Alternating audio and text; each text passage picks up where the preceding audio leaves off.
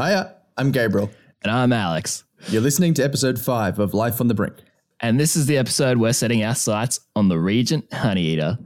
They're this medium to small sized bird, around 20 to 23 centimeters or 8 to 9 inches. And they're quite well known in the birding world for their black and yellow coloration. They're black from the head to the chest, and then the rest of them about down to the tail is this black and yellow thing they've got going on. It's a bird that people either know a lot about or have never heard of before. I was definitely in the latter until a day or two before we did this interview. Their scientific name is Anthochaera phrygia. And Alex, did you do your homework on what that means? yeah, I think I've done a good enough job. So, Anthrocheria, carrier, don't know how to say it. good start already. means flower or to bloom, or is derived from the, the Greek word for flower or to bloom. And then Phrygia actually comes from this kingdom in ancient sort of Greece uh, that sits in about what is nowadays Turkey. And I'm pretty sure it's got to do with the fact that um, the whole story about Midas was in that region, about the guy who turned everything to gold with touch. Uh-huh. And so I'm pretty sure that's where the name comes from. Because there's a bit of gold in the bird? Exactly. oh, okay. All right. All right. I buy it. Yeah, I mean, it makes sense.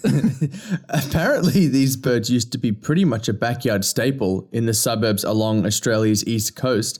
Until as recently as the 1950s, they'd flock in hundreds, sometimes thousands, across their range from Adelaide to Queensland's central coast. But then widespread habitat clearing after the Second World War led to their population crashing to below 300 animals.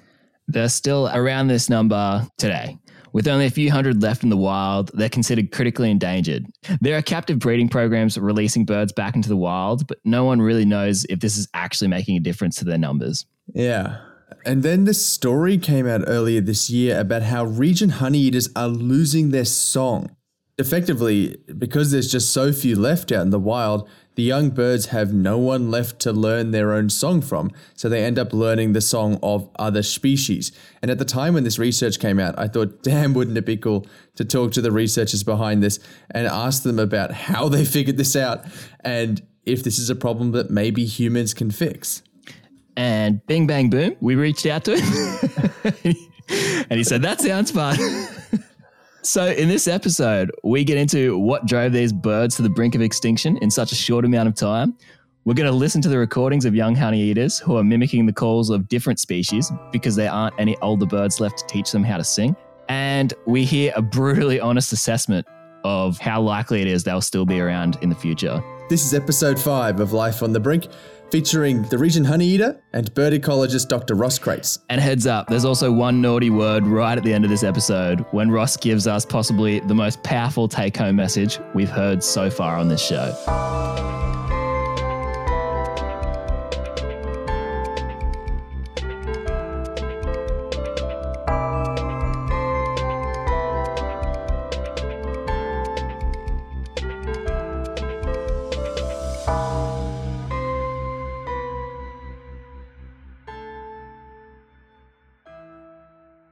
I think what we'll start off with uh, is um, is talking about the Regent honeyeater because mm. I think for a lot of people, uh, well, it's it's a bird that people either know really well or don't know at all.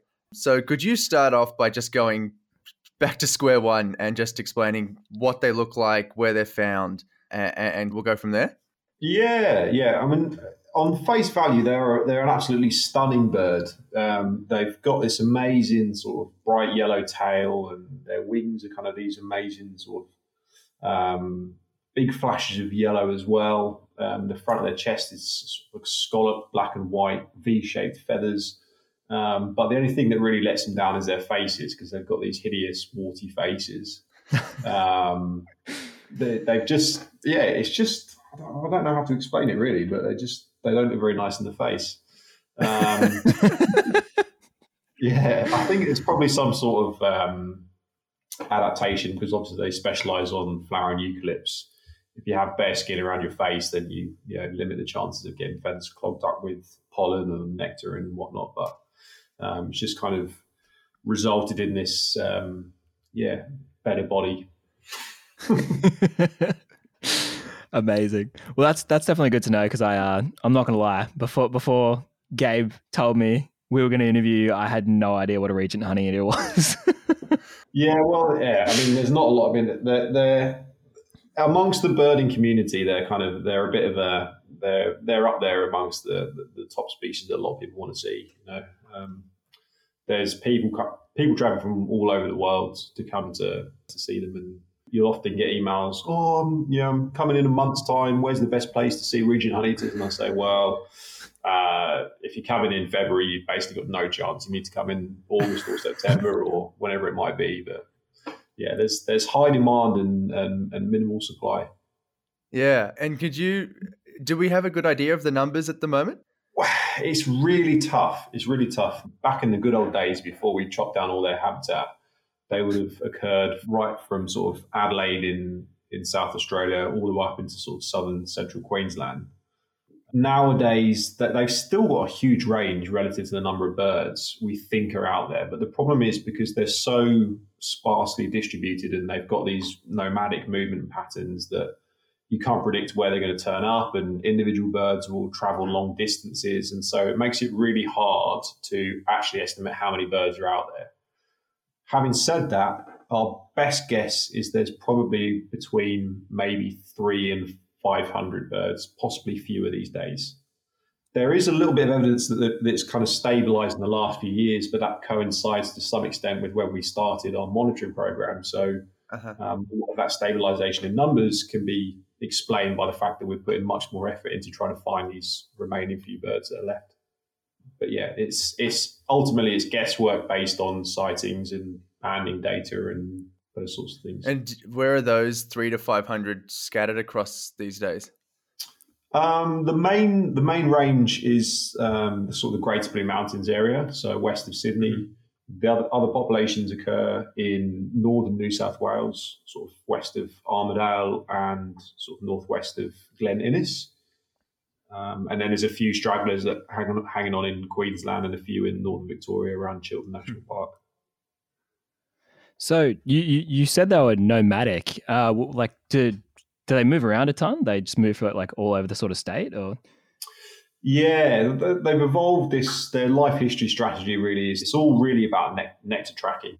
There's good evidence that, that birds will travel long distances based on color bands. So if you catch a bird, you can put different combinations of colored, small colored bands on their legs, and if those birds are resighted, then you know it's travelled from A to B.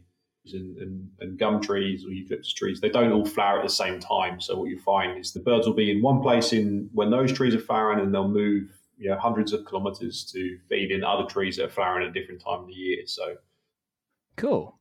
Um, I guess what what are the what are the biggest things that have driven down like driven the numbers so far down and really like reduced reduced their population? Yeah, it's it, it's really a perfect storm of, of multiple uh, multiple things that was all triggered really by land clearing. So um, unfortunately, um, the the tree species, the eucalypt species that regent honeyeaters prefer, what they breed in, these are the trees that grow on really fertile soils. And so, unsurprisingly, they're, they're the trees that have been cleared for agriculture mostly. Mm-hmm. So, ag- loss of habitat for agriculture is, is by far and away the, the main cause of this species decline. Um, on top of that, it's kind of been compounded because what we find is that regent honeyeaters are a bird that they kind of punch above their weight in the sense that they try to feed in these really rich patches of flowering gum trees, but they're competing against all these other bigger species like friarbirds and lorikeets and other parrots and red wattle birds. Hey, cutting in for the first time this episode. So he just mentioned a bunch of different birds there, but if you don't know what any of those birds are, don't stress. I didn't know what a red wattle bird was either. The only one that comes back up later is the friarbird, and Ross explains everything about them then. All you need to remember is they're bigger birds and they compete with the regent honeyeater. Just think of them as bullies. Yeah, big bad bullies. All right, let's get back into it. And so back in the good old days, the way they would have kind of accessed these patches would have been through safety in numbers, and they would have traveled the landscape in these huge flocks containing hundreds, maybe even thousands of birds. Oh, wow. And they would have just absolutely descended on these patches and dominated them. But now what we find is as the numbers start dropping, that their ability to do that is um, much diminished, and it's in some ways it's like a positive feedback. You know, we call this um, it's called an Allee effect, where where almost counterintuitively you think that if there's fewer birds, there's more resources per per individual, and so breeding success would be better. But these species that have evolved to live in these big groups, they actually have lower survival and lower breeding success in smaller or sparsely distributed populations. And so, what we're really worried is happening is that there's kind of this positive feedback where, you know, but the region hunters live in smaller groups. Um, they breed less well. They survive less well. The groups become smaller and smaller and smaller. Um, and yeah, it's kind of a bit, bit of an extinction vortex, unfortunately.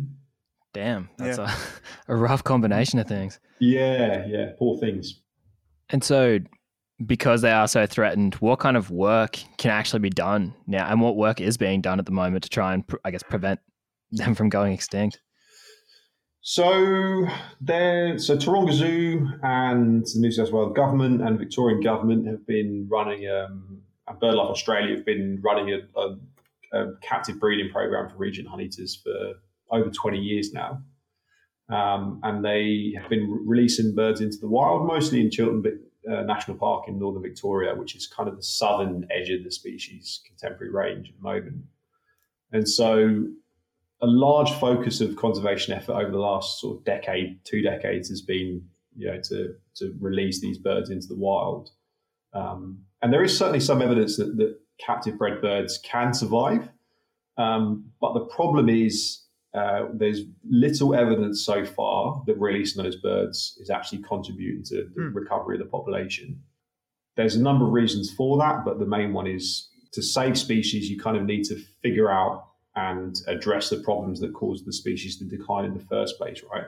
Mm. Um, and unfortunately, we haven't really done that with regent honeyeaters because we haven't addressed the uh, the declining population paradigm, which is the, the loss of their habitat. Yeah. And so, in, that case, is it is it really a, matter of they're sort of at the capacity of what they can be at at the moment, and releasing more in is just trying to fill up a filled glass?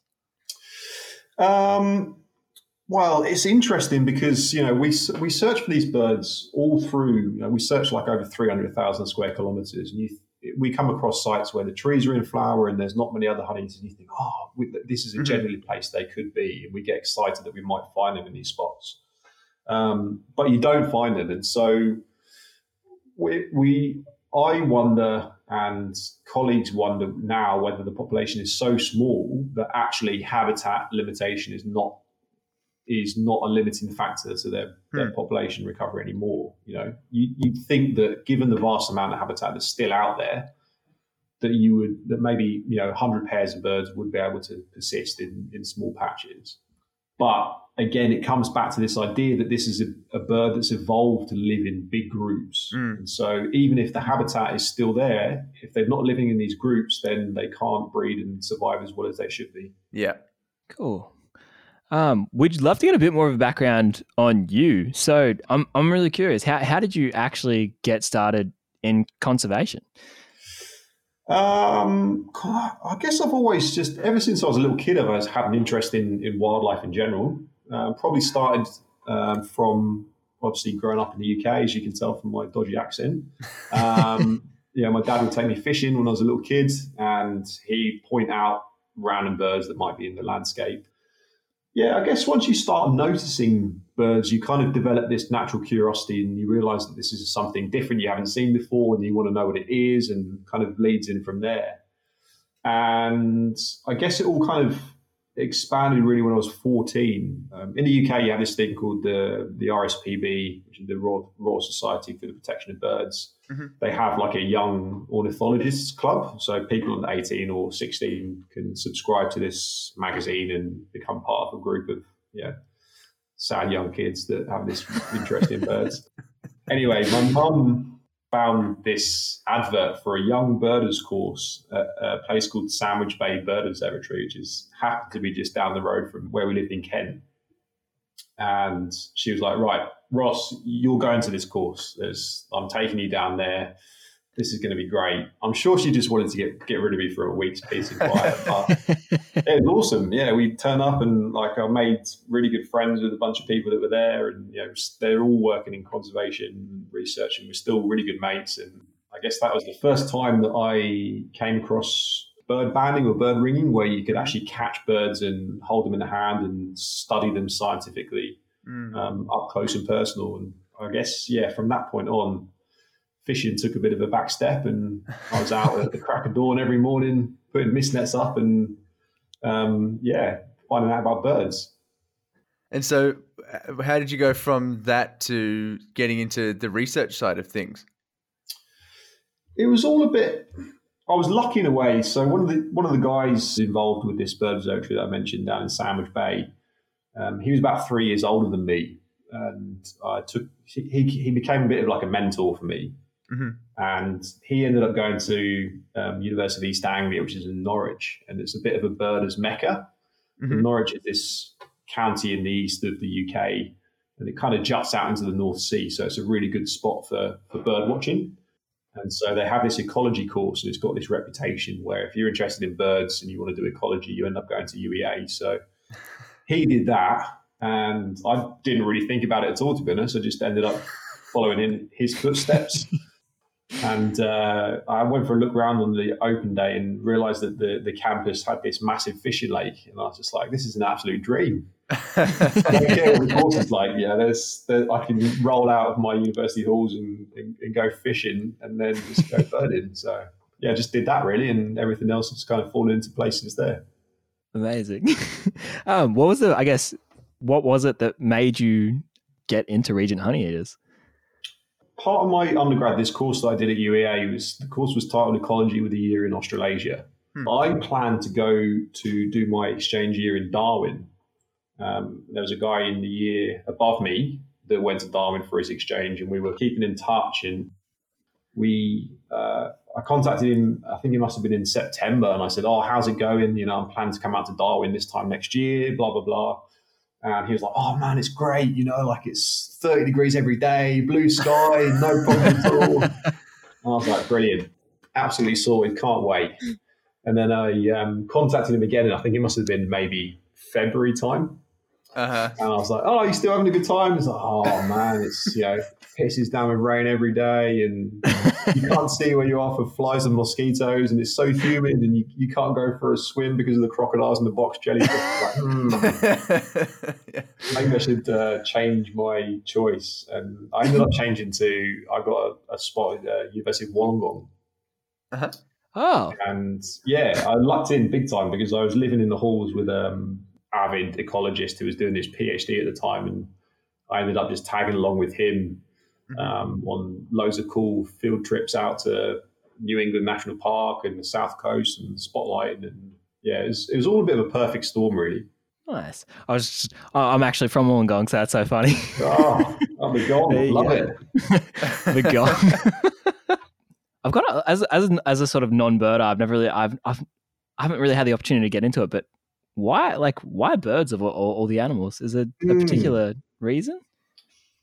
I think, I mean, they're quite apparent. You don't need to be, you don't need to have, you know, you don't need to go to any effort to notice birds in the landscape. I think that's part of it. So, you know, in some ways, it's, it's being a bit of a lazy ecologist if you're interested in birds. you just rock up and wherever you are, there's guaranteed to be some birds and they'll be flying around and making some noise. And um, yeah, I think they're just of all the species that you could study as an ecologist, birds are probably pretty easy to, to get into. I think that's probably why many people study them relative to other groups, so yeah, insects and um, plants and, and whatnot. Yeah. And um, I guess going further on that, why why Regent Honey it is? Um, to me, again, it was all good luck, really. When I when I graduated from my undergrad, I, I managed to wangle a job at Oxford Uni as a research assistant um, uh-huh. mostly because I had a, a, bird banding license and they, they were starting a new project. And mm-hmm. I had amazing time for three and a half years in Oxford, basically spending all my time in the woodlands just catching birds and tagging them with these little RFID tags. And then I think it must have been the fourth winter in Oxford's just absolutely just finished me off. Yeah. Dark, cold, frosty mornings. Um, Longing for Darwin. Longing for anywhere in Australia at that point in time. And so I got in contact with a, a lady called Naomi Langmore. And I said, you know, like I'm thinking of coming back for a for a summer in Australia. Have you got any jobs going as a research assistant or whatever it might be? And she said, yeah, yeah, yeah, come over, blah blah blah. And I spent um, uh, three months in Canberra over summer, um, swerving an Oxford winter, and basically looking for superb fairy wren nests in Campbell Park in Canberra. We're back again. Do you know what a fairy wren is? Little cute birds, basically. They look like similar to robins, I guess, in a in a way, but fluffier and with a bit of a waggly tail on the end. There's ten species across Australia of them. You don't really need to know what they are.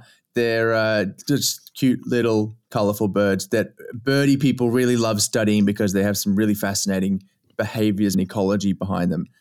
But they're just super adorable. Well worth checking out.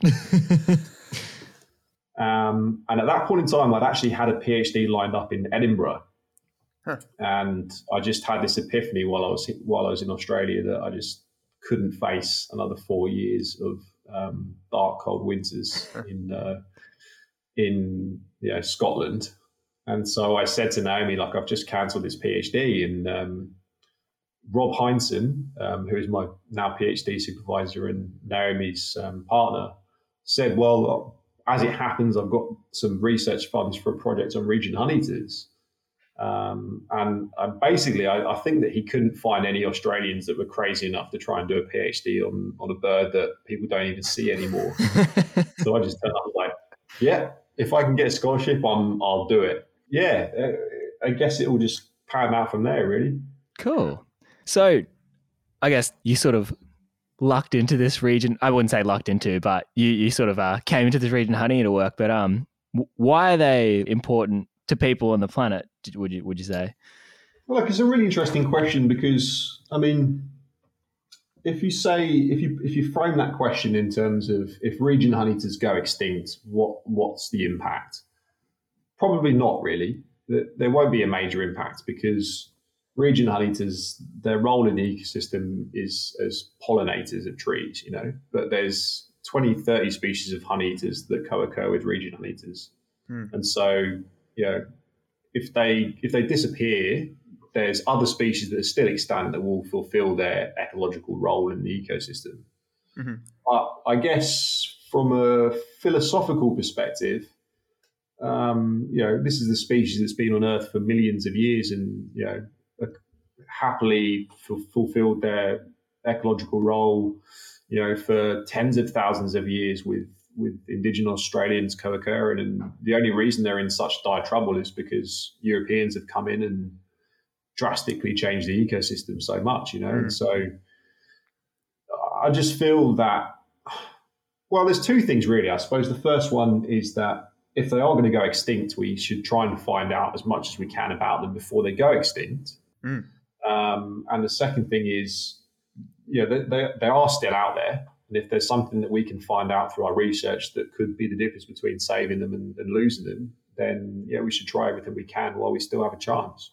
Just out of interest from that ecological or ecological perspective, is there anything that does that similar behavior of flocking in thousands? Is could there be some sort of unique role in the ecosystem that maybe we don't see anymore?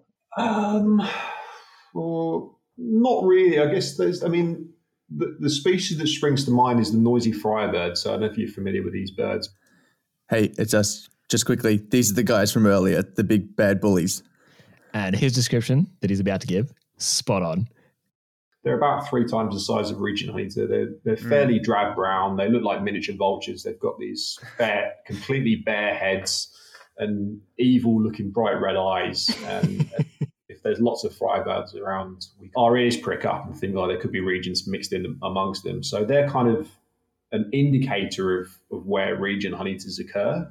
And, and these birds move around the landscape to the same extent. They all feed on Mhm. the same trees. And so um, I think even though they don't roam in huge flocks, they still occur in big numbers when the trees are in flower. And, and they would probably fulfill the role that regent honeyeaters would play.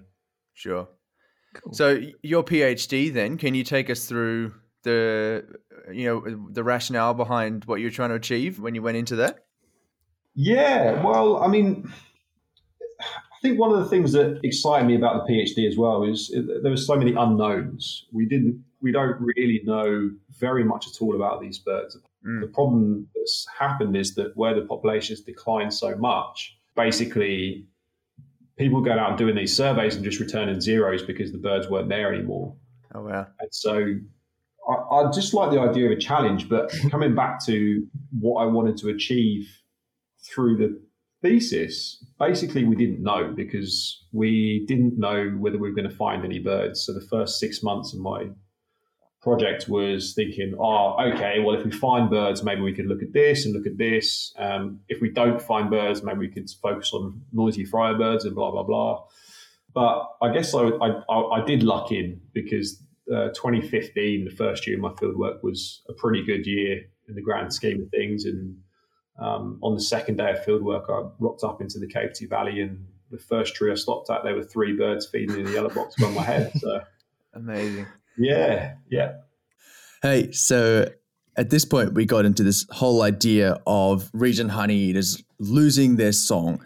Um, it's what exposed us to the regent honey eater. It's why we we reached out to Ross to do this episode.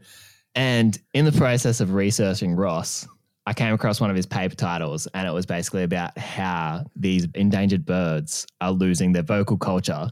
And after episode two with Alex and the tree climbing lion culture, I just had to know what this was all about. um, I wanted to ask because I was I was having a look at your uh, some of the papers that you had on your uh, on the um, university page for you, and I saw that it sort of said that they're losing the, their vocal culture. I um, hmm. I, I, wondered if you could explain what you mean by vocal culture. Yeah, it, it, basically, it's exactly the same as as human language. You know, the way that we communicate is by speaking English to each other, and the way that region hunters communicate is by singing the songs that they all know and recognise. You know, um, and what we found, even in 2015, I noticed this that there were some birds that we came across that didn't sound anything like a regent honeyeater at all, um, and instead they were singing the songs of other species. Um, and so I just thought this is really weird, and it's also really cool.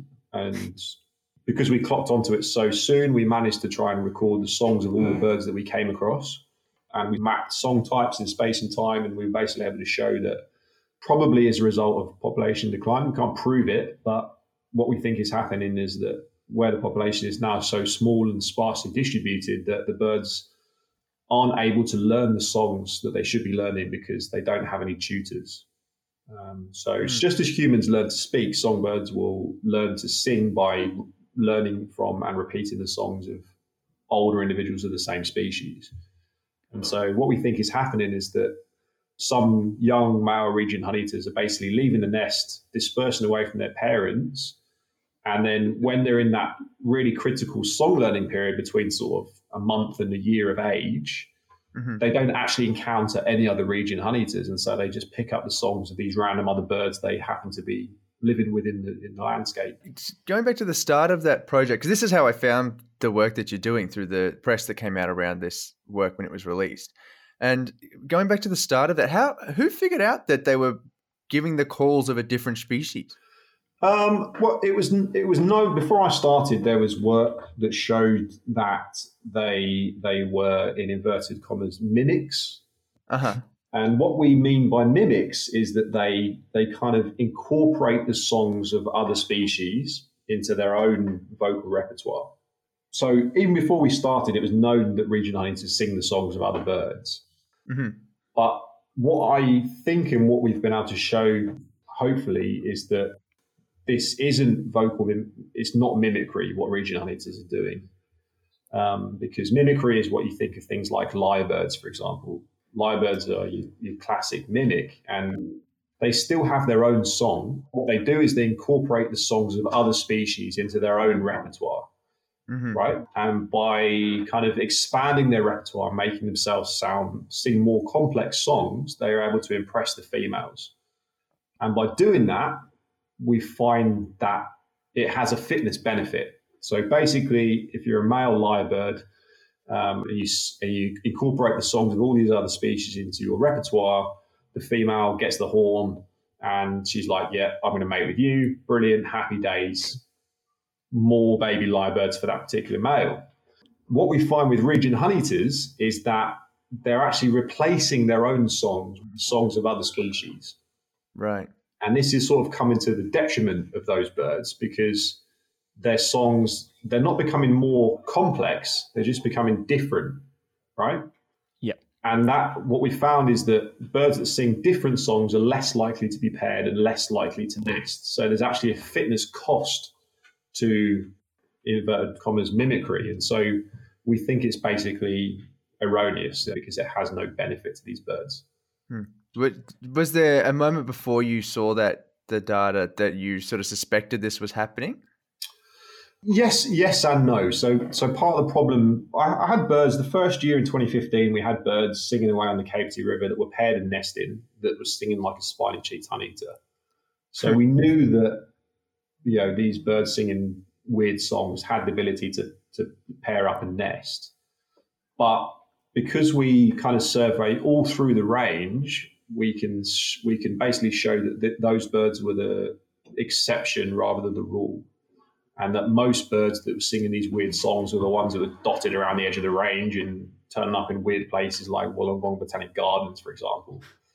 Um, and so, so yeah, you know, that bird is actually a really interesting one. Um, it was a bit of a twitch for a lot of people. A twitch. What is it? Bit of a twitch. Uh, so I guess it just comes from twitches, which is a very British term for passionate bird watchers. It's just something that gets their engine going. That's it. bit of a twitch means bit of a bit of a thing, bit of a turn on for a twitcher.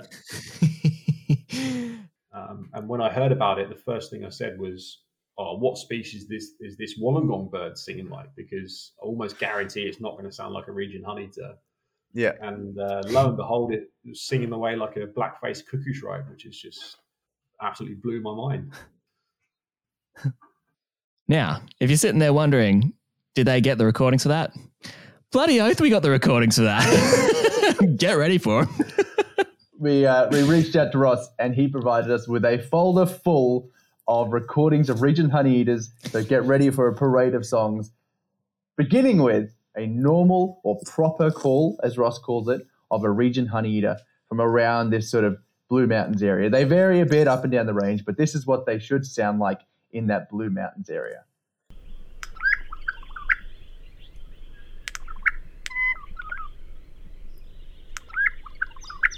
Very nice, very light, very nice, very light, calm, very pretty song. Pretty bird yeah. song, right? Not, not bragging, not boasting, not being too much, just a nice, pretty bird song. Uh, this is the sound of a regent honeyeater trying to be a black-faced cuckoo shrike.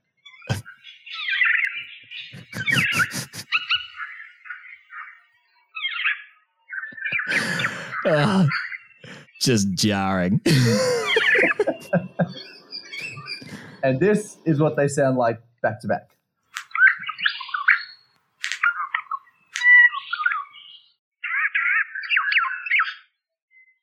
Okay, let's get back into it.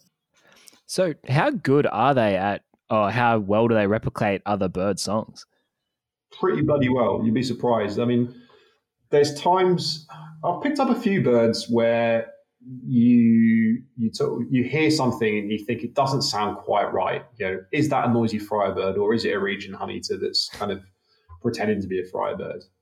Um, so you could easily overlook a regent honeyeater that's singing like a different species. Mm-hmm. And we probably have. There's there may be times where we haven't seen a bird singing and we've recorded it as something else and it was a regent. But yeah, they're pretty good. Does that make it hard to keep track of them and to, to find them in the field because you can't rely can you rely on bird calls to, to yeah, track them down? Yeah, so the way we survey we've got like we've got about thirteen hundred survey sites all through the range and we basically just run around like headless chickens um, between August and November and we survey each site for only five minutes. And what we do is at the start of every survey, we play the song of a regent honeyeater for one minute. And the idea mm-hmm. is that, um, you know, if there's a bird there and it's trying to nest, then it'll respond kind of aggressively to the call, thinking that there's another male intruding on its territory. and that will enable us to detect it. I mean, there is a possibility that we miss birds because you know regent honeyeaters don't know that they should be responding to this song that they've never heard. But I think that that would be relatively unlikely. Hopefully, anyway. I've got to ask, what's the uh, what's the most, I guess, crazy other species call you've heard a regent honey honeyeater make? Oh, mate, I can go through the list there. I mean, the, the funniest one was the one that sounded like a noisy friarbird. Noisy friarbird is one that sounds really comical. Hey, it's us. You know what time it is. Now get ready for that tune he was just talking about. Now, a reminder this is what a proper Regent Honeyeater bird song should sound like. And this is what a Regent Honeyeater that's learnt to sing from a noisy friar bird sounds like.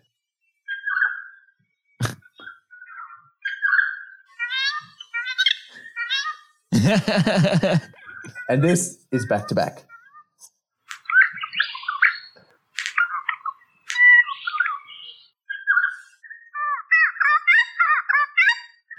Just a little Just different. a little different.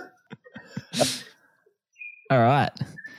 And now Ross told us that one of his other favorites was uh, the little wattle bird. So get ready for this one. Again, a reminder the proper song.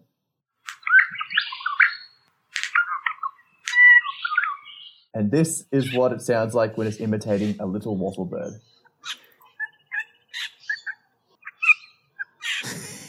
Not even close. And this is what they sound like back to back.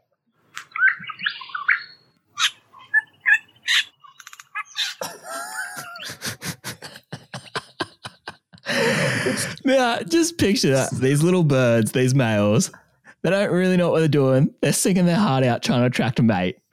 And for some reason, the wrong species just keeps showing up.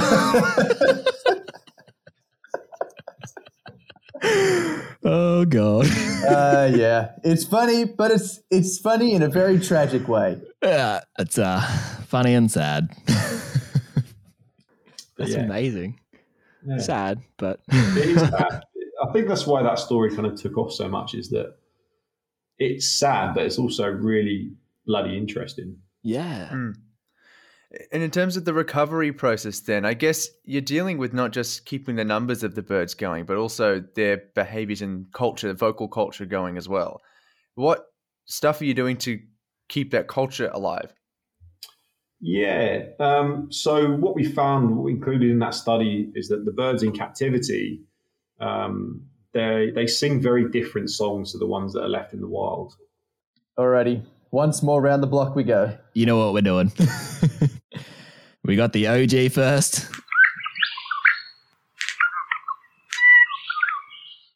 This is a captive Regent Honeyeater. oh goddamn. they just sound like they're trying so hard. They're really going for the role. And uh, I feel like for this one, we need it the least. But this is what they're supposed to sound like a proper Regent Honeyeater song against a captive Regent Honeyeater song.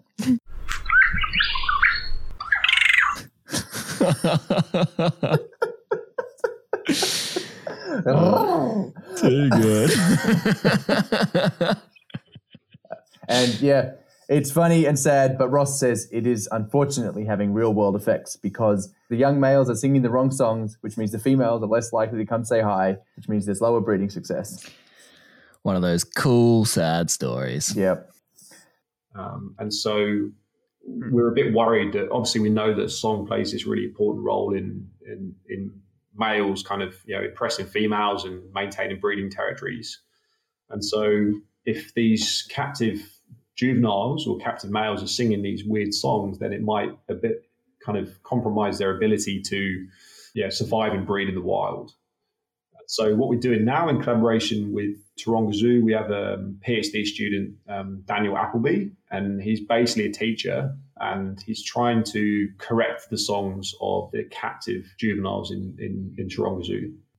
And so, is, is there playing recordings involved in that and trying to teach them um, virtually had a how to call in their in yeah, the yeah, that's exactly it. We've we basically made a mixtape of all the um, all the birds that I've recorded over the last five years. We've made a little mixtape, and it gets played to these uh, young males in their in their aviaries on kind of like you know like a, a one minute loop every every few minutes. Um, and the hope is that the, the juvenile males will pick up these sounds and incorporate them into their own songs. We also have two two wild males were collected um, Okay. brought into captivity um, just over a year ago, and those birds actually sing properly. The juveniles are actually living next to these two wild males in the hope that they can listen to them and pick, pick up their language. So this is all ongoing at the moment. This is a, uh, I guess, a bit of a rough question, but um, do you think that they will, I guess, make it through the next couple of decades to the end of the century? And if if they do, do you think that their their culture will? Um, look, if I'm being brutally honest, um, and I think I came to this conclusion a few years ago that the chances of this bird surviving the next, probably the next 20 years, are pretty pretty bloody slim. Um, we the latest project that we're working on, um, a little sneak peek into some upcoming science is we've done a population viability analysis, basically computer simulations that model with a bit with an element of you know randomness in them what's likely to happen to the population if you plug in loads of demographic parameters that we've estimated through our research over the last five or six years. Um, And basically, what we found is without any intervention, there's almost like a over 90% probability that the, the, the birds will go extinct within 20 years. Um, Hmm. We can reduce that probability through conservation actions, doing things like protect nests and obviously release the captive bred birds and hope that we can improve their fitness by doing things like um, you know, teaching them to sing the proper songs and improving their predator awareness, uh, releasing them in the Blue Mountains instead of down in northern Victoria so that they get a chance to mix in with the, Mhm. the birds that are hanging on, on in the wild. But ultimately, what we find when we go and do these survey sites that we've been doing for the last five or six years is that there's we haven't addressed the threats that this species is facing. You know, things like um, degradation of habitat, things like you know they were they were smashed by the the fires, the mega fires affected their habitat. The drought really affected their habitat. Hey, so just confirming the fires and drought he's talking about are that uh, 2019 2020 summer of, of Australian fires that pretty much everyone's heard about now. Um, and the drought was some of the conditions leading into that in the years before. And if you've listened to episode one with Daniela, this is the same same bushfires that we speak about in that episode. And so Ross goes on to talk about the specific impacts the drought had on regent honeyeater habitat. And we found, especially in northern New South Wales, a lot of the trees have basically died as a result of that drought, and they're, they're actually not they're not recovering. And then, know, mistletoes are also really important. And we're finding that in, in many areas of, of our study range that, that the mistletoes are actually dying from the trees for, for, for an unknown reason. Um, and when that happens, it basically means that the regionators can't breed in those areas. So Why, why is that? Do they use that for, for food sources or nesting or something? Yeah, yeah. There's uh, one one species in particular. It's called a needle leaf mistletoe. It flowers during the breeding season, um, and regent honeyeaters will will use that as a as a nectar resource when they're breeding. Yeah, and in some stretches where we know the birds have bred regularly over the last decade, the, the mistletoe has just all died within you know even even within a year, and we still don't really know why, unfortunately. But yeah, it's not great. Yeah. Bloody hell. I guess. I mean, hate to keep going down the sort of dark question route, but uh when it's so rough and sometimes looks so bleak, how do you I guess how do you keep going? Uh, oh, it's probably. I mean, I think the last I it was the toughest part for me was probably the first two or three years of my PhD, when you know you get so excited when you find birds. You know, you Yeah. flog yourself tr- traveling tens of thousands of kilometers to find a handful of birds, and you get so excited, and then they lay their eggs and they're feeding chicks, and then you know nest after nest is just eaten by something, whether it be you know possums, gliders, um, kookaburras, butcher birds. You know, and you just think, oh, geez, this has been happening for so long. You know, why haven't we done anything about it 20 years ago? You know, why didn't people have a good look and realize that the reason these birds are going down the pan is is not just because they've lost all their habitat, it's because they just can't breed as well as they should be breeding, you know? Yeah. Um, but I guess what keeps me going now is regent honeyeaters are the, are the tip of an iceberg for, for, for woodland birds in Australia. And so I guess my motivation is is more or as much now to try and come up with conservation actions that will not just benefit regent honeyeaters, but will benefit all these other woodland birds that are kind of slowly but surely heading in the same direction. Yeah, like we probably will lose regent honeyeaters, but ultimately the damage has already been done. And so what we can do is learn from those mistakes or, you know, or oversights and make sure it doesn't happen to other species that we could we still have a better chance of saving. Mm. It's uh, I guess a, a great outlook on a very depressing situation. yeah, mate. I also hate the idea of having to work in an office. So as long as I can do anything that will keep me outdoors, that's, that's, the reason number well, two. well, on that on that note, I guess one of the to lift the mood a bit as well. One of the questions that we do always love asking people is what their best day, you know, complete opposite, what their best day has been working with, in your case, the regent honey eater. Do you have one day that stands oh, out as just day. being a highlight? Oh, look, we've had some we've had some fantastic days doing what we do. Like we, I never take it for granted. You know, I, I feel so so fortunate to be doing what I'm doing because you know we've we've worked hard. Don't get me wrong, we've worked hard, but we've we have also been lucky. Mm-hmm. Yeah. Some of the most satisfying for me was there's a property in northern Blue Mountains, and we were able to go in there and show that Regent Honeyeaters breed in this particular property. Mm-hmm. And over the last five years, we've basically removed noisy miners from, from the property. Noisy miners, um, for your listeners, are another native Australian bird, but they're basically the opposite of Regent Honeyeaters in the sense that they have um, really benefited from land clearing. They love degraded habitat, and then when they yeah, when the numbers build up, they can basically become these mobsters and chase off all the other woodland birds. And so when we first found Regent honeyeaters nesting on this particular property, I was watching the poor old adult Regent honeyeaters trying to feed their nestlings. And in between these bouts of feeding, they were having to chase off noisy miners from the edge of the nest. And so we decided that we would implement this pest management regime to basically try and remove the noisy miners from the property and, and give the regent honeyeaters somewhere to breed in peace. And yeah, it's it's been really successful. And almost the entire entire place now is free of noisy miners. So awesome. Yeah, yeah.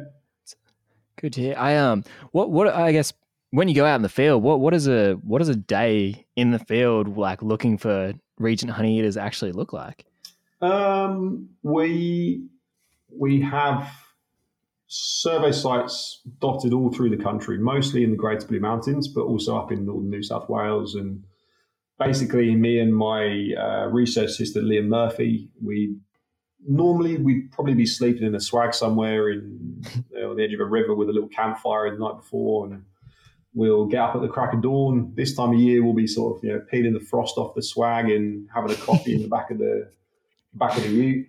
And then, yeah, as soon as the sun's up, we're, we're down to our survey sites, playing the song of the regent honeyeater, recording all the other calls, all the other birds and their calls, um, and recording any trees that might be in blossom, and um, hoping beyond hope that maybe at one of the hundred sites we survey that day, we might might luck into a regent honeyeater.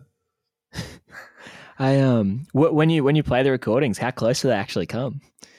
If they're there, um, it depends. It depends. If the birds are breeding when, when we when we go to that particular site, they can be really aggressive. You know, they'll come in and okay. you know fly into the tree next to you and you know be prepared to beat up the, um, the speaker. Other times they might if they happen to be feeding in the area, you might just get a single note call in response, and then yeah, that's when you have to be really on the ball because if you miss that one call, you might not even realise that there's any birds there at all. So Hmm. Um, it, it, it's very the response of region heights is very context context specific. Cool. Well, I think we might get into some audience questions now. And I wanted to start off with one from Dennis, who was the guest on our third episode, who's a, a ranger on of, of Kiwis down in the South Island Oh, in, nice. in New Zealand.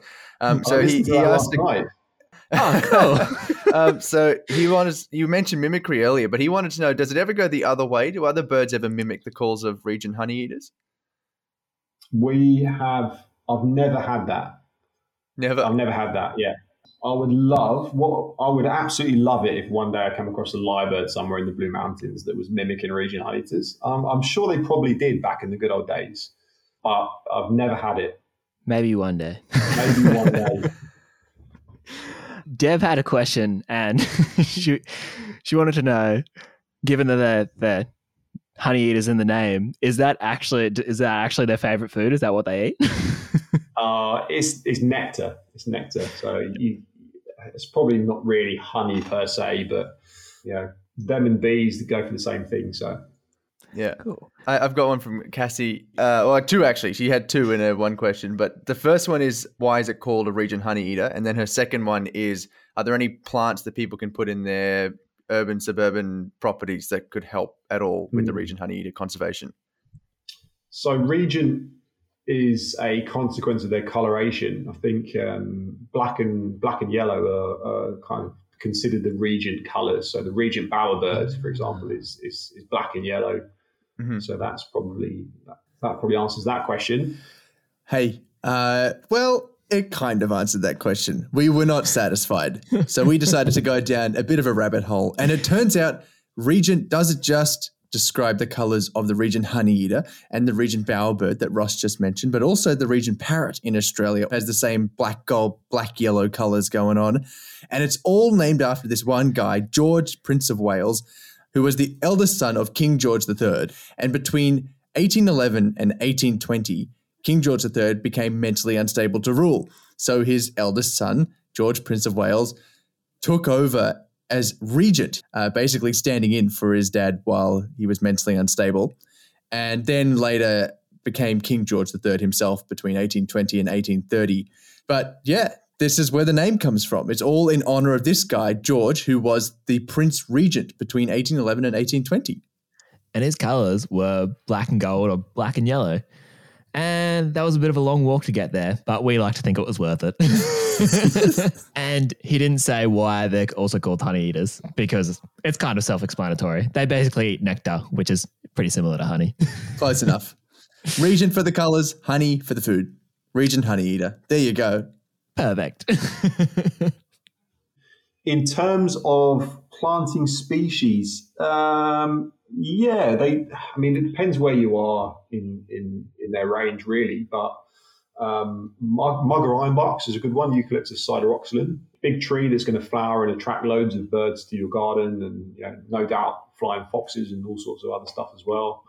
Um, if you can't plant trees, you can plant things like um, wattles and grevilleas and just shrubs that produce, you know, large amounts of nectar. And if you plant those things, you're going to end up deterring noisy miners as well. They hate shrubs, so any Mhm. any addition to the shrub layer is uh, is is going to be beneficial. If not for regent honeyeaters, for everything else apart from noisy miners. Good to know. And this one comes from a uh, very lovely man, my dad. um, he wanted to know. his is more just about uh, songbirds in general, but he wanted to know: uh, Do songbirds usually sing all year round, or is it just when they're trying to breed? Um, I think though, I think most birds will sing all year round. They'll just be they'll put more effort into it and sing more frequently during the breeding season. Mm. Um, having said that, they a lot of birds won't sing when they're actually nesting. So regent honeyeaters go completely silent when they when the females on eggs and they're raising chicks, and so the singing mm-hmm. occurs early in early in the season. You know, like now is the prime time. You know, sort of August, September into early October is is, is peak peak song time for for most of Australia's songbirds. Good to know. Cool. If people wanted to learn more about Regent Honey Eaters or get involved, what would be the best way for them to do that? Check out our website. So we we call ourselves the Difficult Bird Research Group. To some extent, tongue in cheek, but um, we do also study really annoying difficult birds. So it's kind of accurate. um, that's just difficultbirds.com. Cool. Uh, and you can learn there more about regent honeyeaters. You can also access all our group's research papers. So there's no no firewalls. We have a research output page where you can basically click on the reference and get direct access to the PDFs. So that would be a good place to start. Otherwise, bird life is the other option for something more more localized. So cool. Um, and I guess if people people wanted to sort of donate, would you have any groups or uh, or any just people you wanted to give a shout out to? oh, there's a shameless plug. We have a giving page on our own website. There's a shameless plug if people worthy of a dollar or two. But um, I've kind of said to you that regent honeys are probably going extinct now. So if, you're, if you're going to donate, maybe donate to uh, yeah something that's got put a better chance of surviving. I'd, I'd like to think people will donate more. maybe, maybe. Hopefully. and I guess finally, if is there a message that you would like people to hear for regent honeyeaters or conservation in general? I guess there's two messages because the, the, the thing is, you know, whether it's through we, people that listen to conservation news are the people that the the preachers have already converted in a sense, you know, that, that they're people that already care and already want to know, and so to them the message would be don't don't get disheartened because if anyone should be disheartened is me and I'm not disheartened yet. Yeah. yeah. So there is still hope. And even if you know, we can't save regent honeyeaters, we can still do good work and save other species that we might not otherwise save. And the other message for the people that, you know, aren't on Twitter and read the, you know, the Australian and the Daily Telegraph and wherever it would be, just please just give a bit more of a shit about the natural environment because ultimately, if we don't, we we're going to bite ourselves in the bum in the long term. You know, it might not be for us, but it will be for our kids or our grandkids. So, um, mm. the, the quicker people can see that what we're doing is not just greeny, wishy-washy stuff, but that the regent honeyeaters and all these other birds are uh, indicators of healthy ecosystems, then the better off everyone will be. I'm not going to lie. I think that might be the best sign off message we've had so far. Definitely my favourite. All right, we've only had six episodes or so, so, so uh, yeah. come back to we've done another hundred. well, I reckon, yeah, we'll, we'll, probably wrap it up there. Thank you so much for, for chatting with us, Ross. No problem at all. Yeah, we really appreciate it. No, it's a pleasure, guys.